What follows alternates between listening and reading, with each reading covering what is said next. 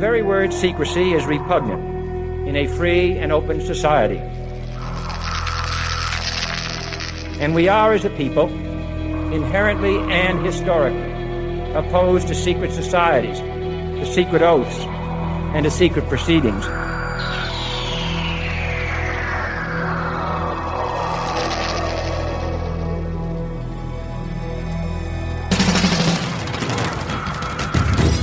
Questions you always had, the answers you were never given, the place to seek the truth.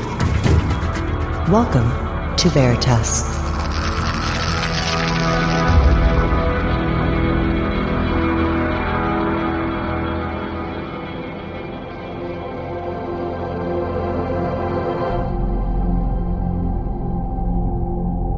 Greetings to everyone around the world, and a warm welcome to another edition of Veritas at veritasradio.com. I'm your host, Mel Fabregas, and I sincerely thank you for joining me once again. And if this is your first time or your truth journey brought you here, welcome home. And to listen to tonight's full interview, you know what to do. Give yourself the gift of truth. Just go to veritasradio.com and subscribe. And for media inquiries, you want to be a guest or are a whistleblower, there's a contact link on our website. I want to hear from you. Should you believe in UFOs? If you question why the subject of UFOs should be taken seriously, tonight we will have a thought provoking conversation for those at every level of knowledge and belief in the UFO phenomenon. With a special guest, Dr. Robert Davis, PhD, who will give us his unique viewpoints through an objective investigation of the alleged alien visitations of Earth and authenticity of the UFO phenomenon. Should you believe? And all of you know how I feel about the word believe. We want to know, right? All of this and much more right now on Veritas. Dr. Robert Davis is an internationally recognized scientist in his field and served as a professor at the State University of New York for over 30 years. He graduated with a BA and MA from the City University of New York and with a PhD in hearing science and audiology from the Ohio State University. Dr. Davis is the author of The UFO Phenomenon. Should I believe?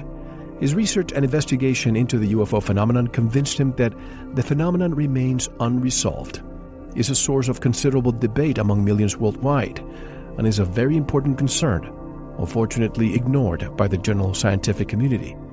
He advocates for the need to advance our understanding of the phenomenon through the development of a governance structure to provide the necessary leadership, direction, and related resource support, both human and fiscal, for a multidisciplinary team of leading scholars to study the phenomenon. And to learn more about Dr. Davis and his work, visit his website at theufophenomenon.com. And directly from the state of New York, I would like to welcome Dr. Robert Davis. Hello, Dr. Davis, and welcome to Veritas. Well, I'm happy to be here, and I want to thank you very much for inviting me. Uh, I want to congratulate you for your important service through this excellent show. Oh, it's my pleasure. And as I was telling you offline the other day, sometimes it's important to have somebody from academia who comes forward who wants to study this phenomenon and does it in a very scientific way because we lack that. At the same time, many people have spoken with people with doctorate degrees. They're afraid. By the way, may I call you Robert? Oh, of course. Thank you. Many people from academia are literally, literally, Robert, scared to talk publicly about this phenomenon, at this topic, because they fear for their own profession and sometimes even for their lives. Before we begin, what do you say about that? Well, I would say that it is very unfortunate that the scientific community in general regards ufology as a pseudoscience and they're reluctant, as you know, to become more actively involved in research in the many areas in which ufology encompasses. Uh, and of course, there's a variety of reasons why they are reluctant to do so. One, of course, being fear of ridicule by their colleagues. They also realize that there has been very little, in my opinion, progress made throughout the decades uh, that have helped to make a firm conclusion as to what governs the nature of this phenomenon, which I do believe exists. Now, since they need to get tenure, they have to obviously publish. So they may feel that this field of study uh, will not allow them to to do the type of uh, research that will result in a sufficient number of publications that can contribute to tenure. Uh, and unfortunately, unfortunately, very few scientists uh, are actively engaged in this uh, project. But it's um, hopefully it will change. And and if anything, uh, we need more scientists from a diverse range of disciplines, not only physics, of course, and astronomy and psychology, sociology, etc., which we don't have.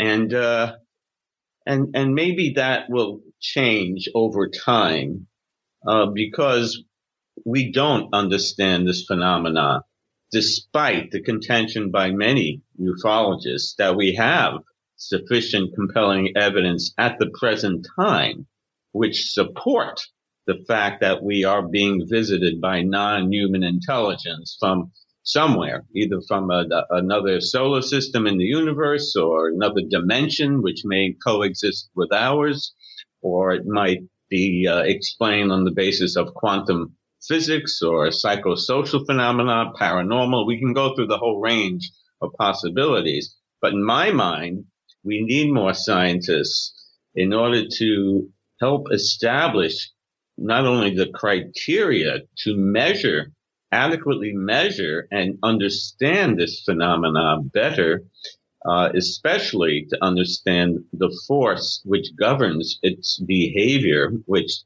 defies logical explanation. Um, and we need to attract more scientists to, to do so. And it's very unfortunate that that is not the case.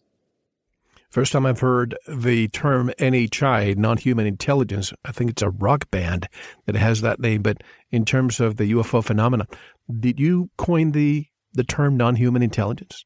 No, I haven't. Okay. How did you become interested in the UFO phenomenon and what is your position of the phenomenon?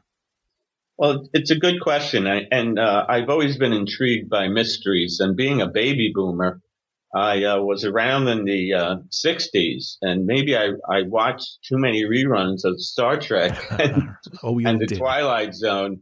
But, you know, the flying saucer hype was up front and center at that time in comparison to now. And I got caught up in it. But what, uh, I of course read many books on the topic, but what really motivated me to write a book was when my wife and I was in uh, Sedona, Arizona, one of the most beautiful towns, uh, little cities in America. Not not too far away from me, by the way. Oh, really? Oh, I'm, you, I'm in Tucson. Sedona. Oh, I, oh, very well. Okay, and you're probably by Tombstone, my favorite, That's right. my favorite little city. Yeah. Um, nevertheless, uh, in the night sky, we observed an orange orb, uh, which many people do report. And uh, uh, soon after that observation, another orange orb either emerged from it or from behind it. It was difficult to tell. They remained uh, stationary for several minutes and eventually winked out. Now, some people would contend that that's non-human intelligence uh, behind that process, and and to me, that's uh, that doesn't provide sufficient evidence to support that contention. But we certainly did see something highly unusual. What it is, I have no idea. So I, I, I need to be somewhat objective about it. Uh, and, and maybe my background as a scientist helps me to, to do so, although I, I, am I'm, I'm not always objective all the time.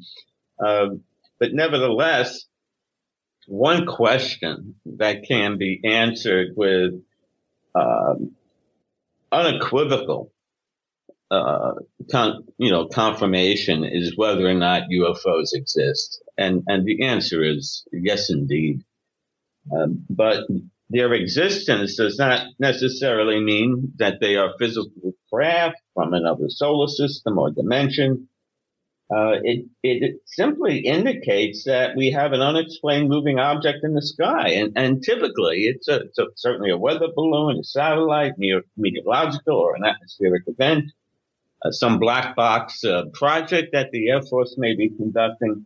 But the, I guess the more elusive fundamental question is, does the collective evidence provide that undeniable confirmation that non-human intelligence is visiting Earth. Uh, and, and that's the source of debate. Many ufologists contend that we have sufficient compelling evidence based primarily on, on what? Uh, what, what they read from documents released by the Freedom of Information Act, um, uh, photographs, of course, and videos, uh, testimony by um, not only pilots and astronauts, but other key witnesses from the military and government agencies and air traffic controllers, among others. I don't dispute that.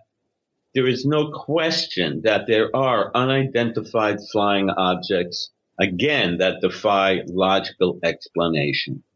And, but I don't go so far as many leading ufologists do by saying uh, that we have aliens, uh, dead aliens that that crashed in uh, Roswell, New Mexico, among other places, and who are being held in some underground base uh, somewhere. Now, uh, maybe they are, uh, but I can't make that conclusion un- until I have some concrete evidence. or that so-called smoking gun, or at least some um, uh, you know, strong gunpowder, so to speak, to, to make a firm, irrefutable conclusion to, to, that documents and demonstrates that we do have non-human intelligence uh, here on our planet in, in some form. But to, to better understand, I guess, that the, the patterns and the regulation uh, of UFOs, scientists will need to consider appropriate research methods, whatever they may be, to study the phenomena associated with such encounters. And we're not only talking about uh, unexplainable events that defy, you know, you know, logical explanation by the unusual maneuverability of these objects in, in, in the skies. Uh, but but we have to, I think, move away from the retrospective approaches that that are done by by reviewing documents through the Freedom of Information Act, uh, by trying to figure out what presidents know of UFOs, uh, uh, or studying mass sightings uh, and unique incidents like what happened supposedly in Roswell, New Mexico, or the Phoenix Lights um, back in, I think it was 1997. Right. The mass sightings in Hudson Valley, New York in the 80s. The popular Rendlesham Forest incident, I think that was in 1980, among many others. Uh, but the, this is important. There's no question about it, using a retrospective approach to better understand what what these incidents mean because they are they, they are informative. They do provide some useful knowledge about the uh, the physical nature and, and, and maneuverability of, of these objects, which is extraordinary. And, and it certainly suggests that we don't have the type of um, knowledge related to uh, the construction of aircraft that can demonstrate the type of uh, movements, speed, um, uh, the way it defies gravity and inertia we we don't have that technology, and if we do, it's certainly held uh, top secret, and and nobody is aware of it. But it's unlikely that that is the case. So, I think we need to uh, have a multidisciplinary team of scientists with sufficient governance uh, and human and fiscal resources that can come together in an organized, formal manner that can possibly, possibly study this phenomenon in a way that has never occurred before. But don't you think this is happening behind the scenes already? They have a plethora of scientists from around the world who are studying this, but there is a reason why it's not made public. Uh, that's an extraordinarily good question, uh, Mel. And there has been some contention made by uh, a variety of individuals who who believe just that, and and I think that that is probably the case. Uh, I think there is no question that our government and military, as well as many other uh, governments and military agencies throughout the world uh, firmly believe that we have a phenomenon uh, such as this. And if I was in a position uh, to make the decision of whether or not we should study this phenomenon, I certainly would do so. And it would certainly not surprise me at all that we are in some way studying it in some type of secret uh, underground fashion that is not being made public. So, uh, you know, there, there are there are concerns in terms of making that public uh, for uh, trying to minimize any potential panic and worry on the part of society. So um, there there there are uh, supposedly I believe it's called unacknowledged uh, secret processes, something like that. That Leslie Kean, a journalist who wrote a book, and I can't recall the title, something like UFOs, pilots, government, um, and I forget the name. Yeah, she's been with us. She's a good friend. Oh yeah, yeah, she's done a wonderful job, and and she said that she's been told uh, by a leading military official, I think his name was Miller, from the Navy, who contends that who contends that we in fact do have uh, a secret uh, research mission that involves uh, the UFO phenomenon, and even high-ranking government officials are denied access to it. Well, maybe maybe that's true, but it would not surprise me in the least that we do have some type of, I wouldn't call it a conspiracy, uh, as many ufologists do, but uh, I believe strongly something is going on uh, of that order, not only here, but in other countries as well. And we'll discuss the proposed scientific methodology protocols that need to be implemented, at least for the public, in order to better study the phenomena. We can do that uh, later. But right from the beginning, I want to let the listeners know that your position on the UFO phenomenon is that of an, an agnostic based on a thorough and objective analysis of the UFO evidence. Is that correct? Yeah, I would I would regard my position as just that, correct. And I think it's important to accept that. At the same time, you're obviously a skeptic with an open mind, because otherwise you would not have written this book. And you cite all the, the quotes and, and the, the evidence found in, in the past hundreds and hundreds of cases.